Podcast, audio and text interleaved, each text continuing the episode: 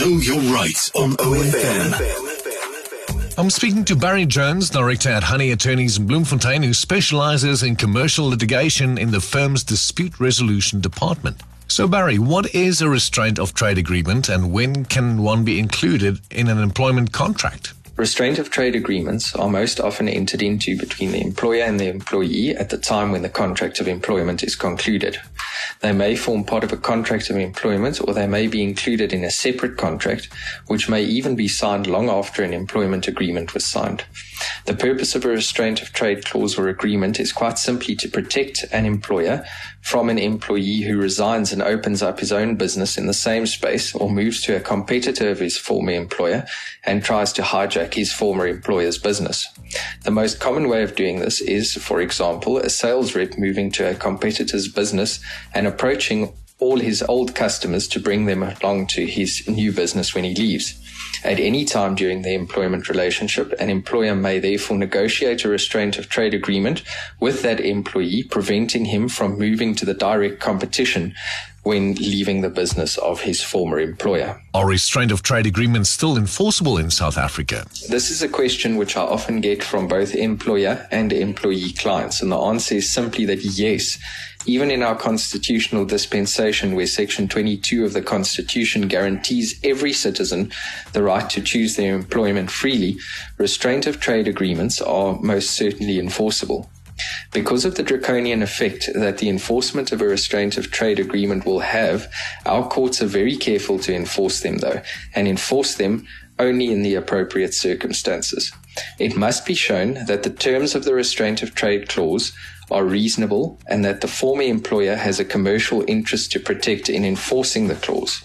Using the sales rep example, if the rep was employed in Bloemfontein and serviced only Bloemfontein based clients in a Bloemfontein specific market, it would be unreasonable for the employer to say that if the employee moves to Cape Town, that employee will not be entitled to operate in the same field in Cape Town. Under circumstances such as these, the employer will most likely only be entitled to enforce the restraint agreement in the Bloemfontein area, as that is where the employer's commercial interests, which he seeks to protect, reside.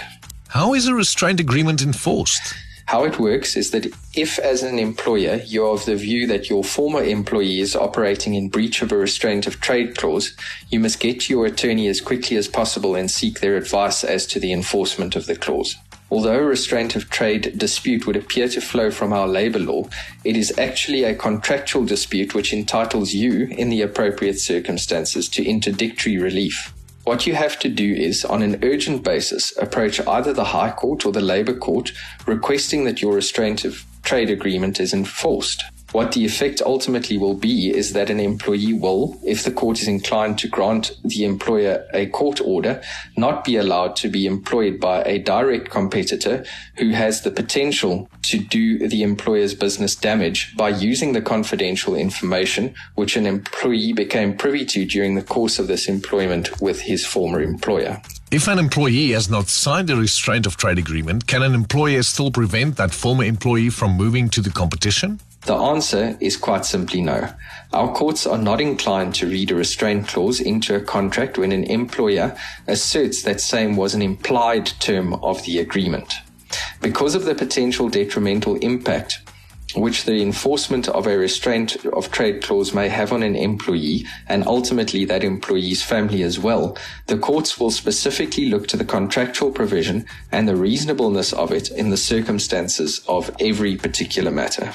What must one be aware of from both an employer and employee's perspective when negotiating a restraint of trade agreement? From an employer's perspective, it is important to be aware thereof that the courts warn against a one size fits all contractual provision. In other words, the provision which you use when negotiating a CEO's contract should most often be totally different to the provision which you use when negotiating a rep's contract in the same company. It is also important to note that the geographical area and the restraint period must be reasonable.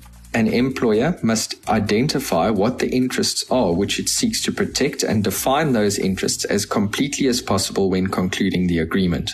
From the employee's perspective, it is very important that you read your restraint of trade agreement when entering into your contract of employment. If you are uncertain of anything, go and speak to your attorney.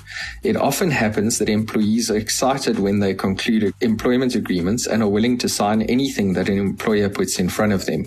You must, however, be aware that what the consequences of a restraint of trade agreement may be if you ever terminate your employment and decide to take up employment in a competing environment. That was Barry Jones, Director at Honey Attorneys in Bloemfontein. Download this useful podcast now on ofm.co.za.